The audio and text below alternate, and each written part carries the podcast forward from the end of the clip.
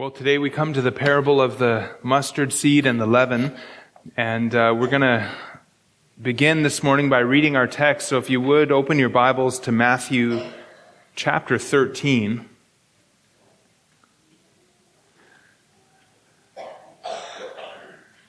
I consider this one of the more difficult parables that we're going to look at, and maybe you'll see why I might think that as we kind of begin to look at it this morning. Matthew 13, starting in verse 31, he put another parable before them saying, the kingdom of heaven is like a grain of mustard seed that a man took and sowed in his field.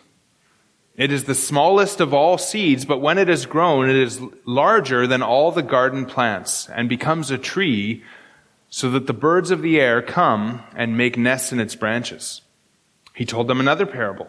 The kingdom of heaven is like leaven that a woman took and hid in three measures of flour till it was all leavened.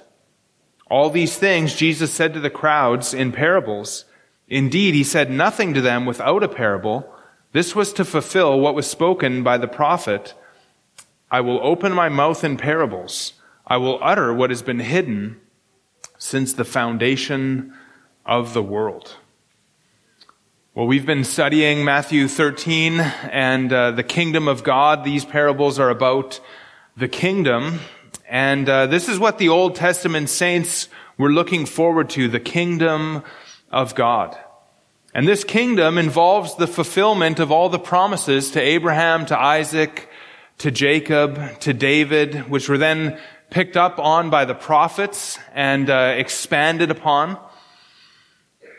These promises, kind of broadly speaking, involve the, the coming of the seed of the woman, the Messiah, the anointed one, who would reign over the whole earth from the land that was promised to Abraham and his descendants.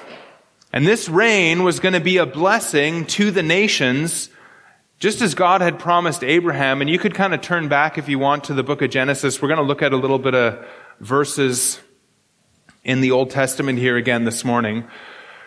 But this reign is what was promised to be a blessing to the nations in Genesis chapter 2. In Genesis chapter 12 and verse 3, God says to Abraham there at the end, He says, And in you all the families of the earth shall be blessed. And then go ahead and turn over to Genesis chapter 22 and look at verse 16.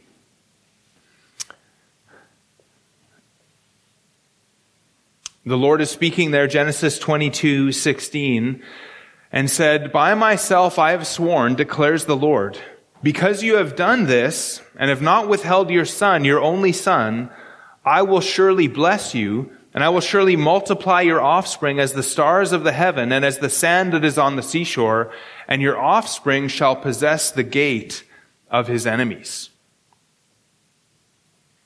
And in your offspring shall all the nations of the earth be blessed because you have obeyed my voice. And this is what we know, call it the, the Abrahamic covenant. The covenant, the Abrahamic covenant promised land to Abraham and his descendants. It promised the seed, the offspring of the woman. It promised that, that through the seed, there would be blessing. And so there's, there's the land promises, seed promises, and blessing promises to all the nations in the Abrahamic covenant. And through Abraham's offspring, through his seed, there would be a multitude of people and they would possess the land. And they would possess the land that God had promised and, and through the seed, specifically through the seed, blessing would come to all the nations of the earth. And so through Abraham and specifically through his seed, all the nations of the earth would be blessed. Look back at Genesis chapter 17, starting in verse 4. Here the Lord says, quote, Behold, my covenant is with you, and you shall be the father of a multitude of nations. No longer shall your name be called Abram, but your name shall be Abraham, for I have made you the father of a multitude of nations. And I will make you exceedingly fruitful, and I will make you into nations, and kings shall come from you. And I will establish my covenant between me and you and your offspring after you throughout their generations for an everlasting covenant to be God to you and to your offspring after you. And I will give to you and to your offspring after you the land of your sojournings, all the land of Canaan for an everlasting possession, and I will be their God. And so part of God's covenant with Abraham was that God would give Abraham and his offspring after him the land, all the land of Canaan. And also God would be Abraham's God and he would be God of his descendants. And notice that word there, everlasting. This is an everlasting covenant and it's an everlasting possession. And from this, Jesus draws out the fact that there would be a resurrection. This promise to Abraham, to you, and to your offspring after you, Jesus kind of takes this and, and recognizes that there's going to be a future resurrection. And, and I want you to just kind of bear with me as we look at some of these things. I want you to go to Matthew 22 and look at verse 31. Now, there's a lot we could say about this passage, this section. We'll, we'll come back to it when we get to, Gen- or to Matthew 22. But in, in verse 31, Jesus is speaking to the Sadducees. Of course, they don't believe that there's going to be a, a, a resurrection in the future. And so he says in verse 31, As for the resurrection of the dead, have you not read what was said to you by God? I am the God of Abraham and the God of Isaac and the God of Jacob. He is not God of the dead, but of the living. And when the crowd heard it, they were astonished at his teaching. Now, the way that I understand this, what Jesus is doing here and Jesus' argument here is, is that this is based off what God tells Moses at the burning bush, Exodus 3 6. I'll just read it for you. God says to, to Moses, I am the God of your father, the God of Abraham, the God of Isaac, and the God of Jacob. And Moses hid his face for he was afraid to look at God again. That's Exodus 3 and verse 6. And this is what Jesus is quoting in Matthew 22. And the idea is, is that, that I am the God that made these promises to Abraham. And so Abraham is going to have these promises fulfilled and not just his descendants, but this is a promise to Abraham himself.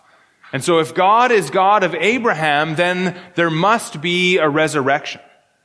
I hope you can kind of follow that, that logic there, that if, if he's the God of Abraham, if he's the God who made these promises to you, Abraham, and to your offspring after you, then it's gonna be that these promises are gonna be applicable to Abraham. Abraham's gonna be the beneficiary of these promises.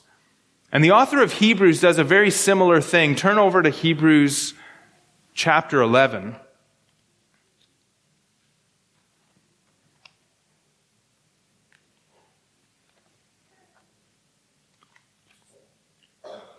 We'll start reading in Hebrews 11, verse 8.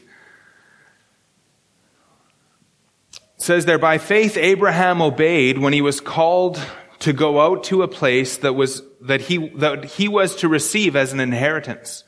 And he went out not knowing where he was going. By faith, he went to live in the land of promise, as in a foreign land, living in tents with Isaac and Jacob, heirs with him of the same promise. For he was looking to the city that has foundations, whose designer and builder is God. Jump down to verse 13. It says there, there, all these died in faith not having received the things promised, but having seen them and greeted them from afar, and having acknowledged that they were strangers and exiles on the earth. For people who speak thus make it clear that they are seeking a homeland. If they had been thinking of that land from which they had gone out, they would have had opportunity re- to return, but as it is, they desire a better, that is, a heavenly one a better country, that is, a heavenly one. Therefore, God is not ashamed to be called their God, for he has prepared for them a city.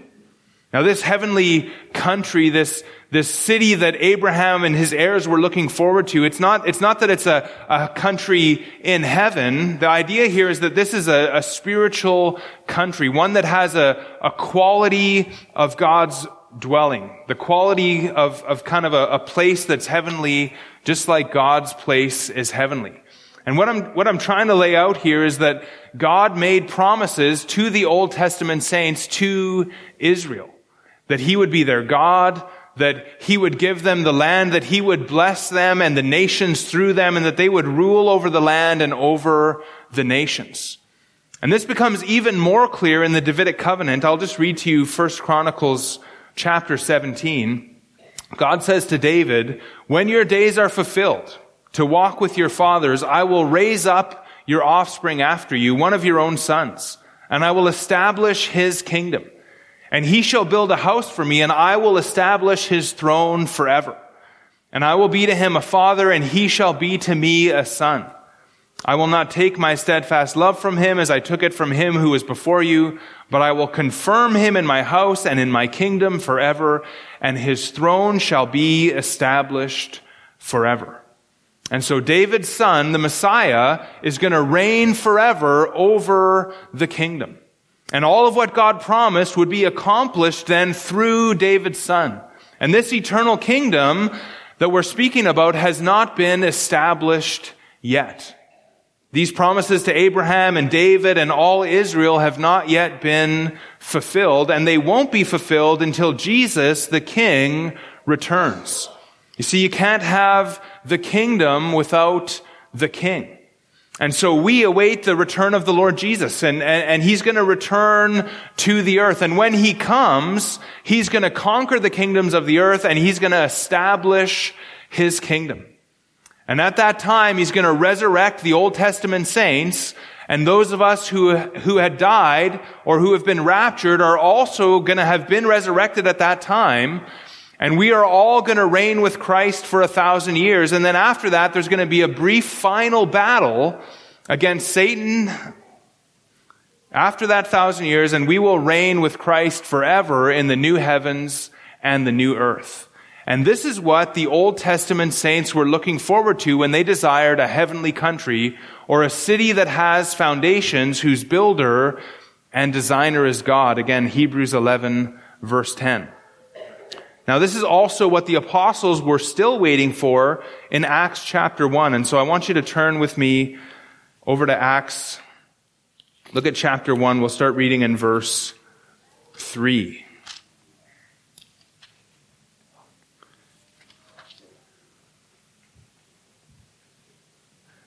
Acts chapter 1, starting in verse 3, it's, it's Jesus there. He, presented himself alive to them. So Jesus presented himself alive to the apostles after his suffering by many proofs appearing to them during 40 days and speaking about the kingdom of God. And so the disciples had 40 days with the resurrected Lord and Jesus was teaching them, speaking to them about the kingdom of God during that 40 days. And while he was staying with them, verse 4, he ordered them not to depart from Jerusalem, but to wait for the promise of the Father, which he said, you heard from me. For John baptized with water, but you will be baptized with the Holy Spirit not many days from now.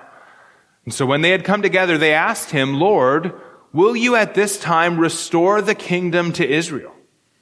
He said to them, it's not for you to know the times or seasons that the Father has fixed by his own authority, but you will receive power when the Holy Spirit has come upon you, and you will be my witnesses in Jerusalem and in all Judea and Samaria and to the ends of the earth.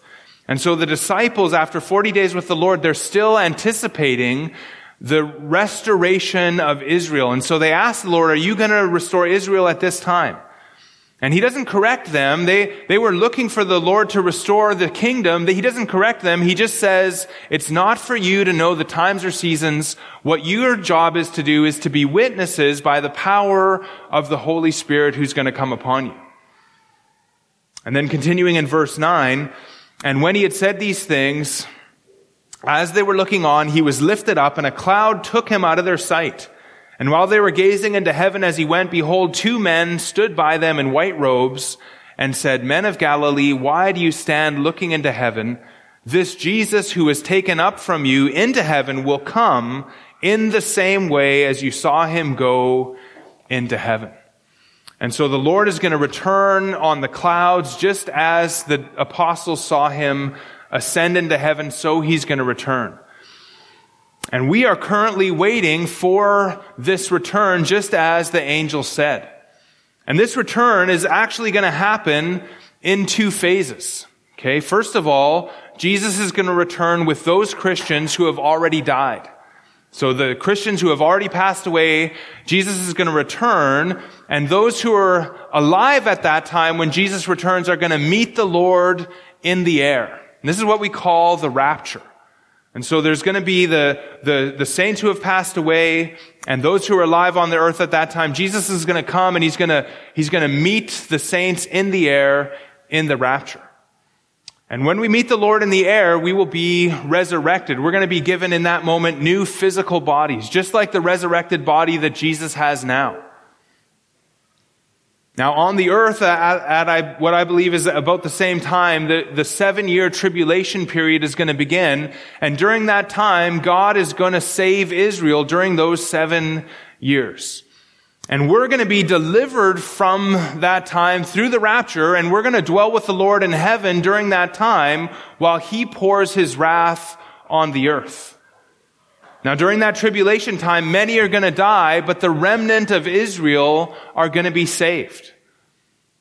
And then at the end of that seven year tribulation period, Christ is going to return with his holy angels and we're going to return with him and he's going to return on the clouds of heaven. And this time he returns to the earth.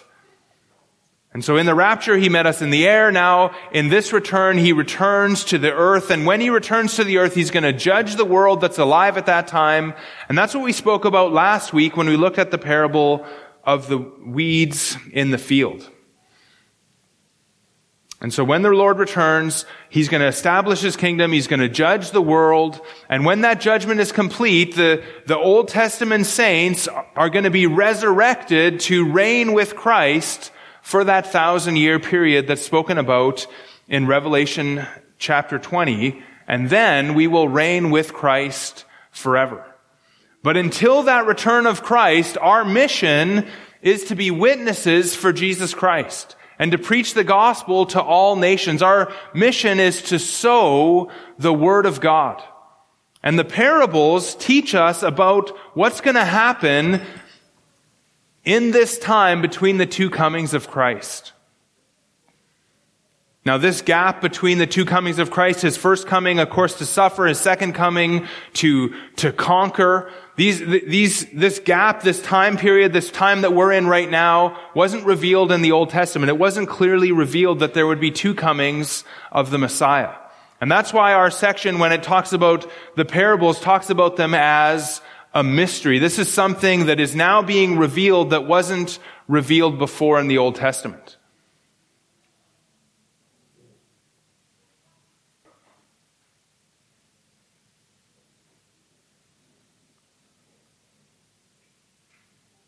So the kingdom is not going to come with the first coming of Christ, but now it's going to come with the second coming. And that mystery about the kingdom, this kingdom program includes this, that the kingdom program is still going to advance in this time.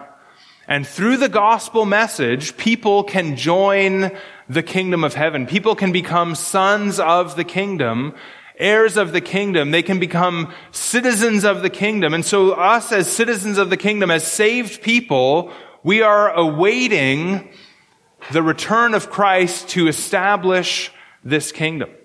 And so although the, fu- the although the kingdom is future, there's a sense in which it's, pr- it's a present reality. It's present in the sense that people can join this kingdom now by faith. They can join this kingdom by being saved. And so we can first seek first the kingdom of God and his righteousness now by living as Jesus commanded us. But our prayer is still, your kingdom come.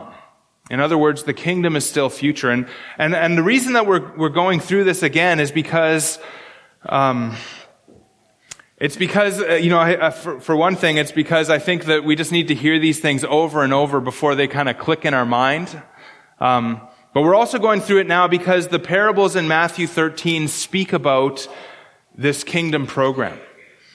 And when we don't know the Old Testament expectation and we don't know the promises that God made to Abraham, Isaac, Jacob, Israel, and through the prophets, then we don't recognize all that's behind this one little word, the kingdom of heaven.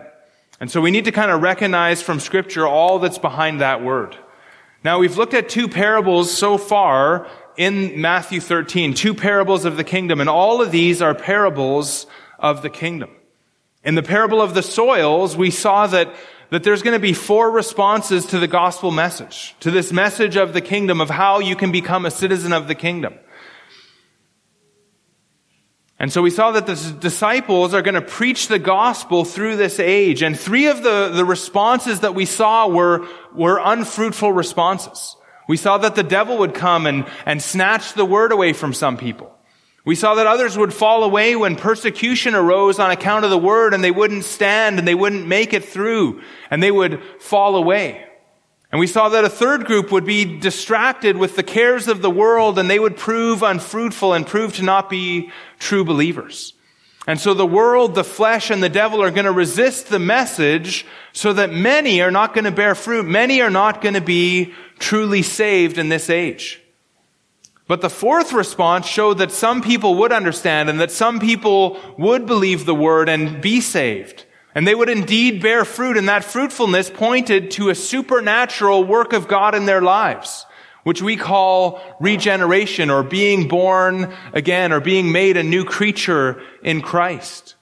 And so in the midst of the discouragement, in the midst of the rejection, there's some encouragement that God is going to work and save people in this age. But in the second parable that we looked at, the parable of the wheat and the weeds, that parable taught that there would be sons of the evil one and sons of the kingdom together in the world until the end of the age when Christ returned. And so in both of these parables, we see the opposition of Satan. And we've already kind of seen the opposition of Satan in Matthew chapter 11 and 12, where Jesus was rejected. And so Jesus at this point in his ministry, he has his 12 disciples whom he called apostles, and maybe he has up to, to 70 other disciples, but the, the question comes, what's going to become of the kingdom in this age? The, the question I think that, that our parable is going to start to address is, is there going to be any success? Is the devil going to be able to hinder the kingdom program? Is the devil going to, going to conquer? Is, is anything going to happen, Lord, during this time? And our parable begins to answer those questions.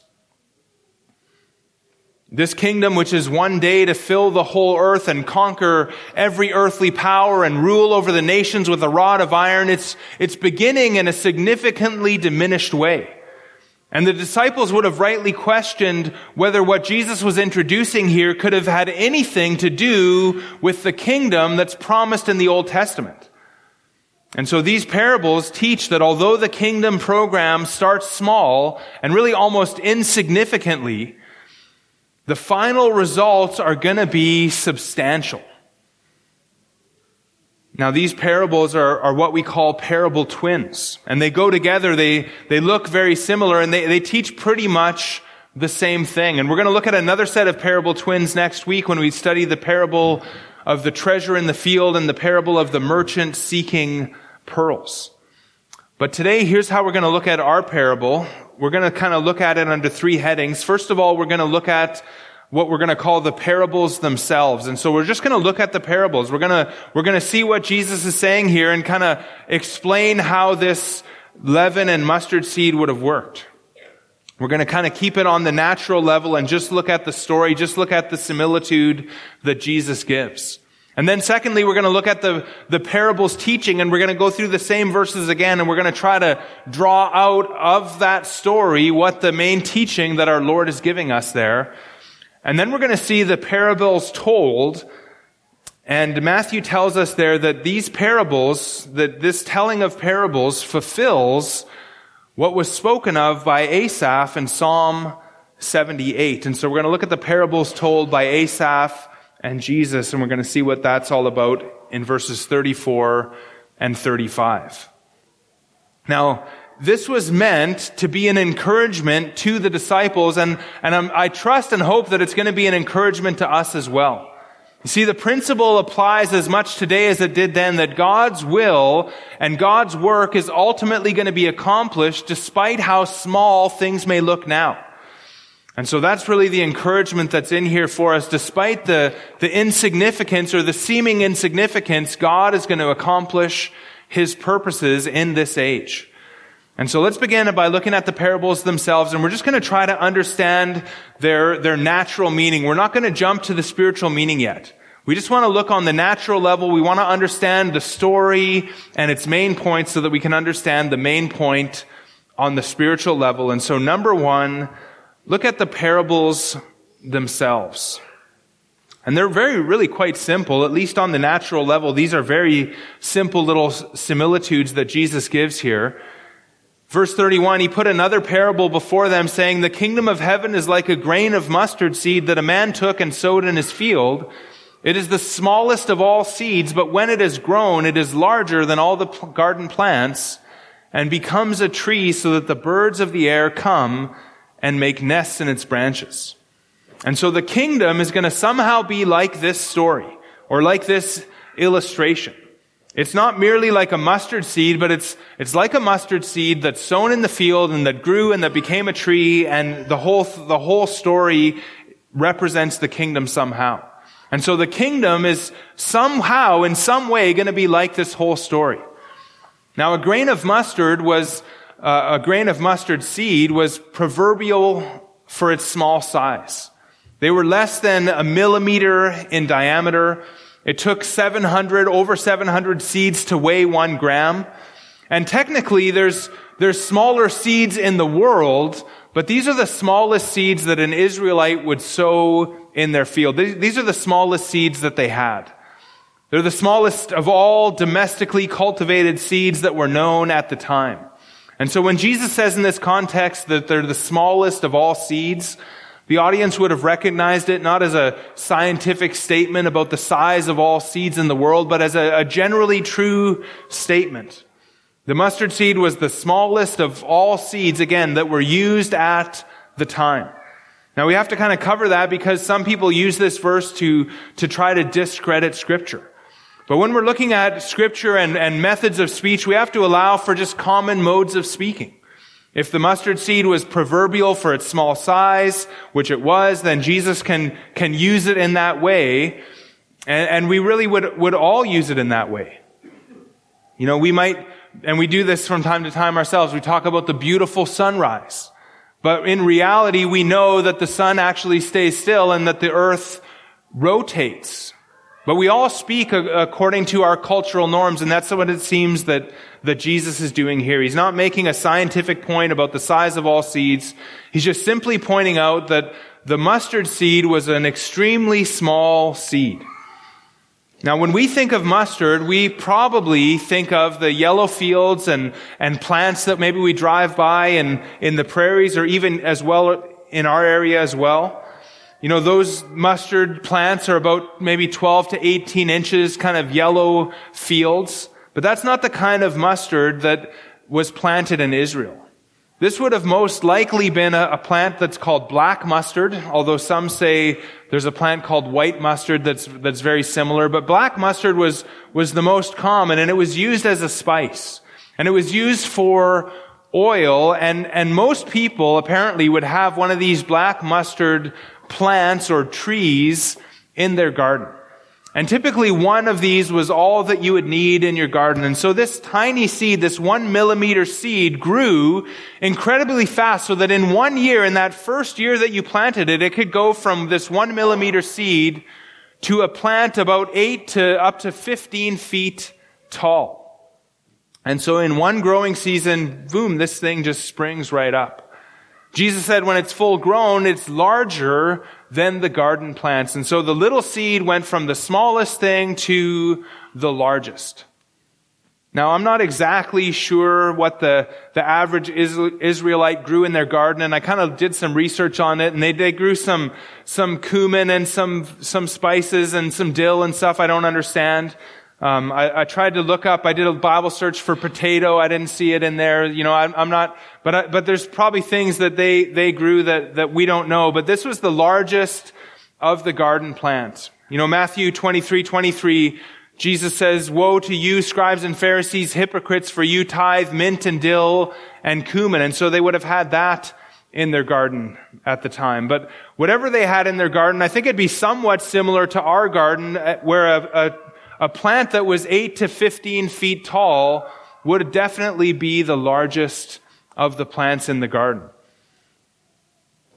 And a full grown mustard tree, although it's not maybe technically a tree, but a full grown mustard tree would be large enough for the birds to nest in it. And so I think we could summarize this first parable like this. The kingdom is like the smallest seed which is grown, which will grow to become the largest plant in the garden so that the birds can nest in its branches. And so something very small, proverbial, proverbially small, becomes quite large. And, and again, I think it's pretty straightforward. We'll look at verse 33 then. He told them another parable.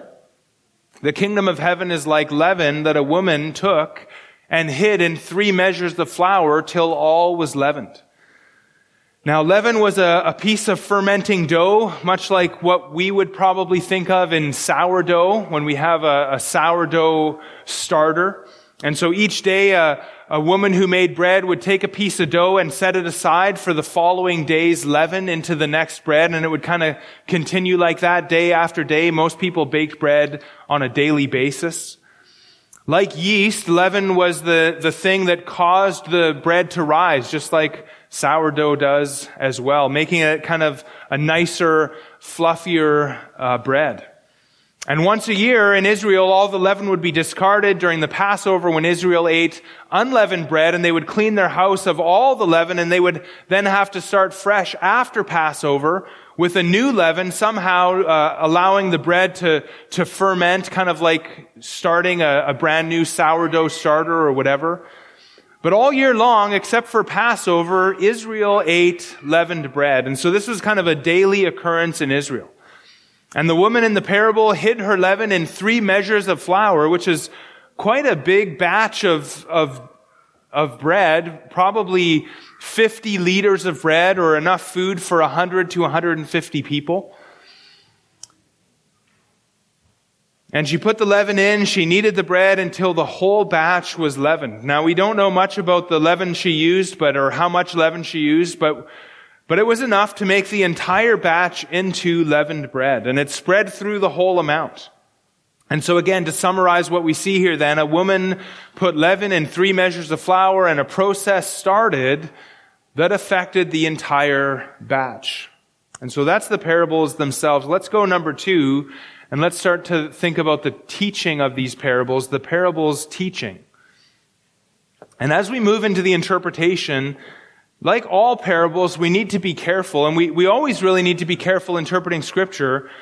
But I think we need to even be more so when it comes to parables, especially parables that Jesus doesn't interpret for us. And, and here, really the only clues that we have as to the meaning of this parable are, are the surrounding parables. Now, some interpreters would even caution us so far as to never teach doctrine from a parable that isn't explicitly taught in other places. And I think that's good advice. We need to be very careful that we don't kind of put our own meaning into these parables. And I think these parables, this, these two in particular, are especially prone to allegorical interpretation. You know, for example, Jerome said that the woman is the church. And I don't know what he kind of took the rest of the, the thing to be, but Jerome taught that the woman was the church. You know, others have, have kind of taught on the parable of the leaven that, that the three measures represented the three branches of the human race, Shem, Ham, and Japheth. Or others said it's the Jews, the Greeks, and the Samaritans. Or others said that this refers to the heart and the soul and the mind, and the Word of God has to kind of leaven through the whole person. And you can tell just as we kind of start to do that, you can see what allegorical interpretation, if we try to interpret each little thing in this parable, it's going to lead us in all kinds of different directions. Some have taught from this parable that the leaven is bad. Because in some verses of scripture, leaven is a negative thing and it's used in a negative sense, but there's also verses where leaven is good in scripture. And so what are we to do with those? What do we do with these parables? classical dispensational interpretation of these parables um, taught that both the birds and the leaven were negative symbols. And, and of course, in the previous parables that we saw, Satan was represented by the birds who came and ate the seed. And so they argued that from these verses that, that the evil influence of Satan would continue until Christ returned. On the other side of the spectrum, postmillennial interpreters, this is one of their favorite verses, and they see this exactly opposite, and they use these verses to teach that the kingdom influence is going to spread like yeast, and every facet of society is going to be impacted by the gospel, and then Christ is going to come. Now, obviously, those two views are mutually exclusive, and so they both can't be right. So a, couple of things here as we think about how do we get the teaching out of these parables. You know, we, we need to be careful that our view of this parable doesn't undo everything that we already learned in this context.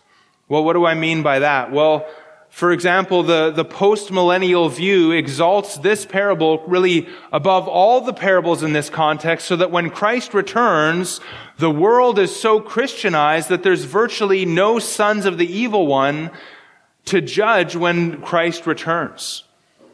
And so we need to be careful that we're not, we're not, we're not, we're, that we, we recognize that this parable is surround, these parables are surrounded by parables that teach about the evil influence in the world until Christ returns.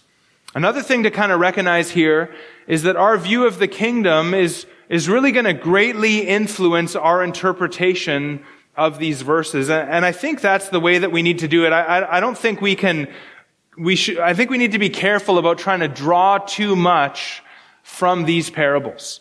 Our view of the kingdom is, is really, shouldn't come from this text. Our view of the kingdom needs to come from clearer passages of scripture.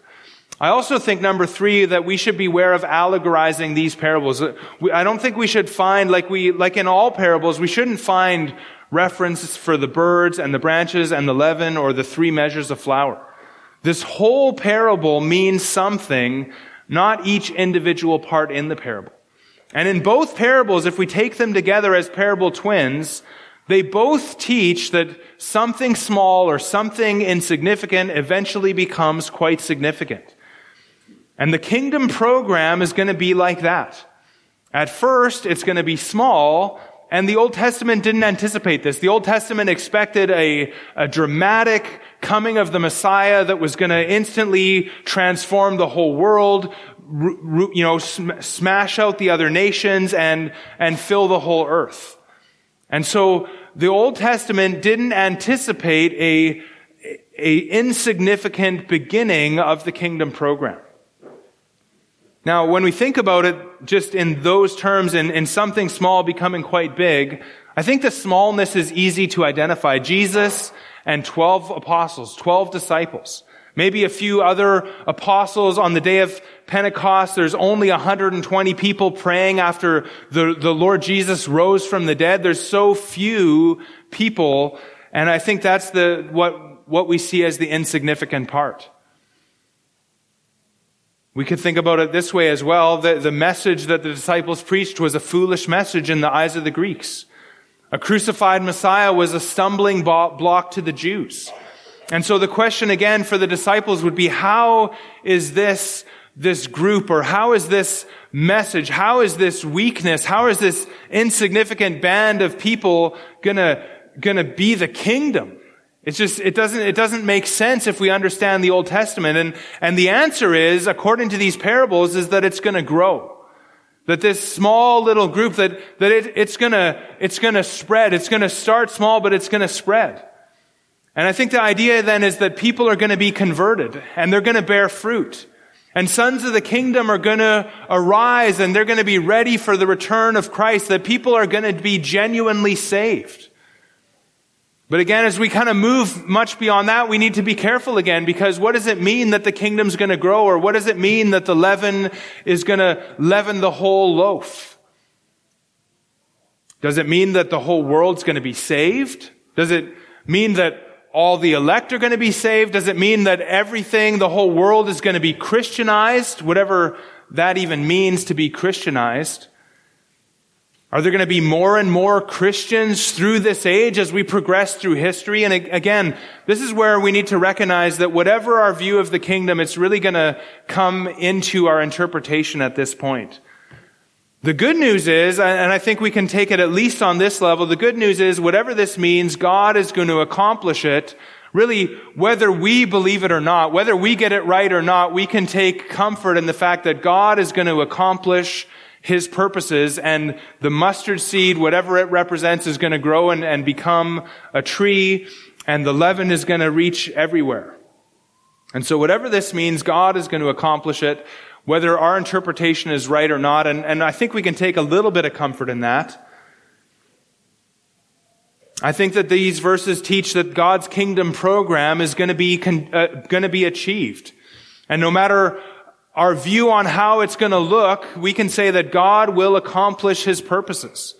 Now, the way that I understand this is, is simply that the kingdom is going to grow and many, many people are going to be saved in this age, or, or many, many people are going to be saved throughout this age. And in the end, at the end of time, when Christ returns, when the second coming happens, there is going to be a great multitude which no one can count that will be saved and they will have been saved throughout this time. There's going to be a great multitude in the end who are going to enter the kingdom.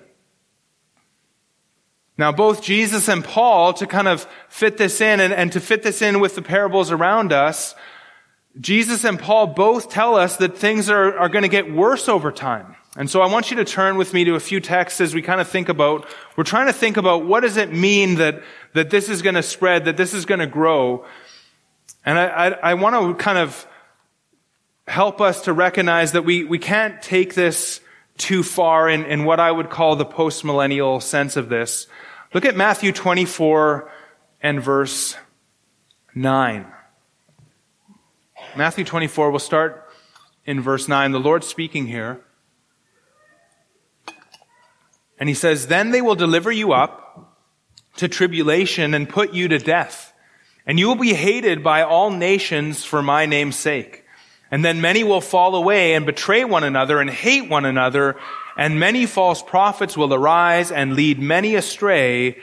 And because lawlessness will be increased, the love of many will grow cold. Now, I believe that, that these verses are, are speaking about the present time that we live in right now, at least in Matthew 24 here.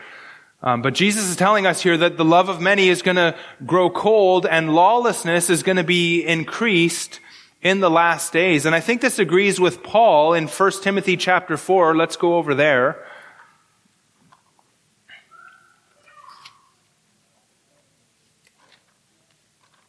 First Timothy 4, starting in verse 1. Paul says, Now the Spirit expressly says that in late, latter times some will depart from the faith by devoting themselves to deceitful spirits and teachings of demons. And then go over to 2 Timothy chapter 3 and look at that passage there.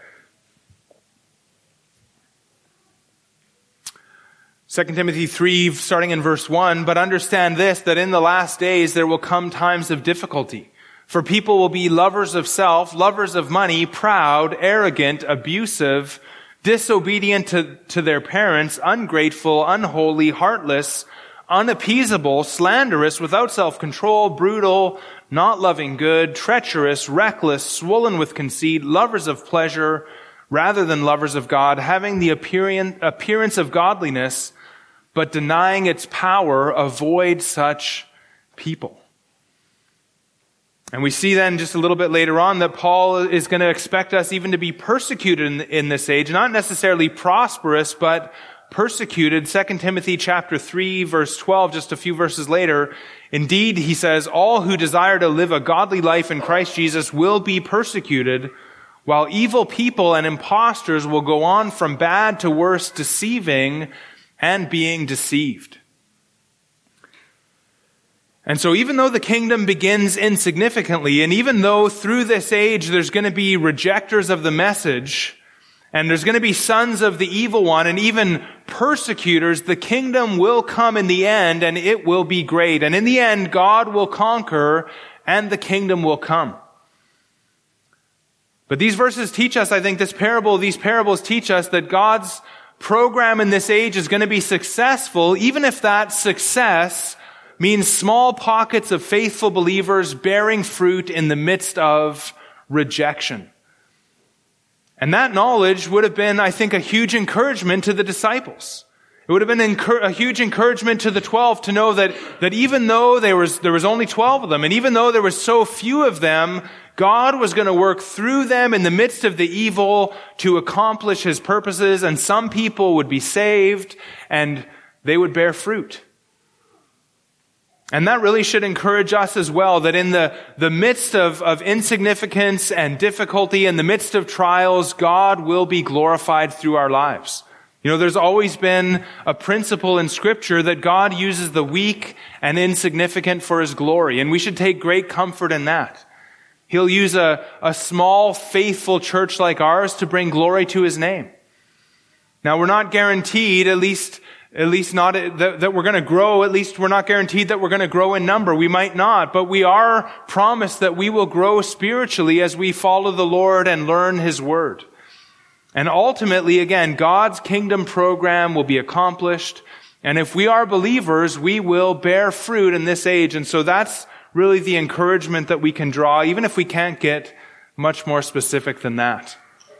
Well, let's go then number three, and let's look at the parables told by Asaph and Jesus. And so go back to Matthew 13, look at verse 34. All these things Jesus said to the crowds in parables. Indeed, he said nothing to them without a parable. This was to fulfill what was spoken by the prophet. I will open my mouth in parables. I will utter what has been hidden since the foundation of the world. Now, I consider this one of the harder fulfillment passages in Matthew. Matthew quotes from Asaph in Psalm 78, and this is one of the longer Psalms. We're not going to read the whole thing, but let's go and, and flip over to Math, or uh, to Psalm 78. Asaph begins it with verse 2. He quotes from, this is the, uh, our verse 35 quotes from Asaph in Psalm 78 verse 2. And Asaph's parables are Asaph's dark sayings from of old. They're, they're not really parables in the way that Jesus is teaching parables. In Psalm 78, Asaph takes Israel's history and he explains it for the next generation and he focuses on God's works and he focuses on the nation's rebellion against God through their whole history. And so look at verse, we can kind of get it from just the first few verses. Look at verse 1, Psalm 78, starting at verse 1. It's a maskil of Asaph. Verse 1, Give ear, O my people, to my teaching.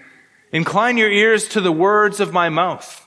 I will open my mouth in a parable. I will utter dark sayings from of old, things that we have heard and known, that our fathers have told us. We will not hide them from our, from their children, but tell them to the coming generation the glorious deeds of the Lord and his might and the wonders that he has done.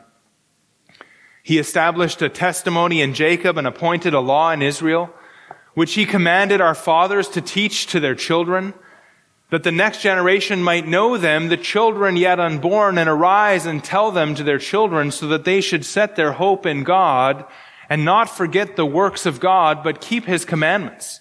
And that they should not be like their fathers, a stubborn and rebellious generation, a generation whose heart was not steadfast, whose spirit was not faithful to God. And so Asaph's parables in this context involve showing the next generation of Israel God's work so that they won't repeat the sin and error of their fathers. But despite their rebellion and their, and their lack of faithfulness, God remained faithful.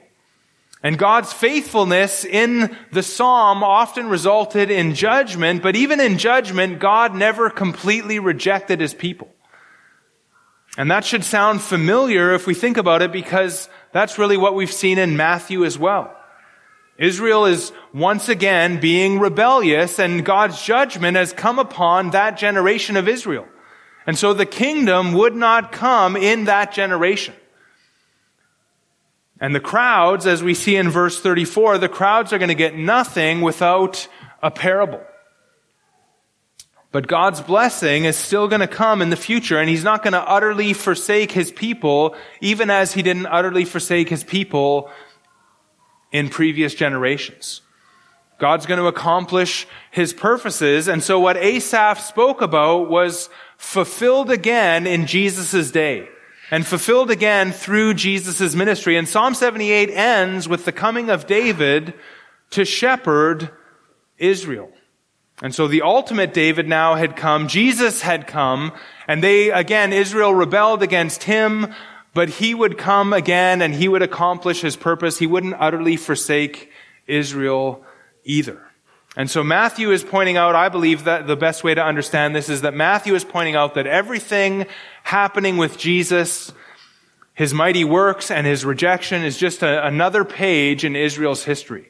Israel rebelled again, but God's plan is not done. God is faithful and eventually in His time, He's going to bring all things together through His Son, Jesus Christ, and He's going to accomplish all His purposes for the creation through this great Messiah.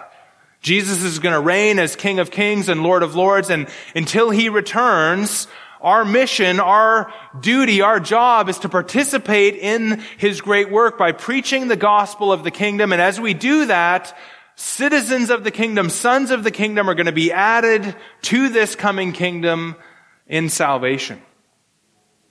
And so when He comes, when the Lord Jesus comes on the clouds of heaven, all who are truly saved are going to enter the kingdom to reign with Christ forever. But all who are not truly saved are going to be judged and sent to the lake of fire. And so if you're here this morning and you haven't trusted in Jesus Christ as your Savior, if you haven't repented of your sins and turned to Him in faith, then you need to repent today because this Jesus is coming. And really, He could come at any time. There's nothing that we're waiting for. Jesus could come at any time and take His people. And if we are truly saved, then we can again take comfort in knowing that, that God will use us in this age, that we can participate in this great work that He's doing. And that ultimately everything that God has promised is going to come to pass.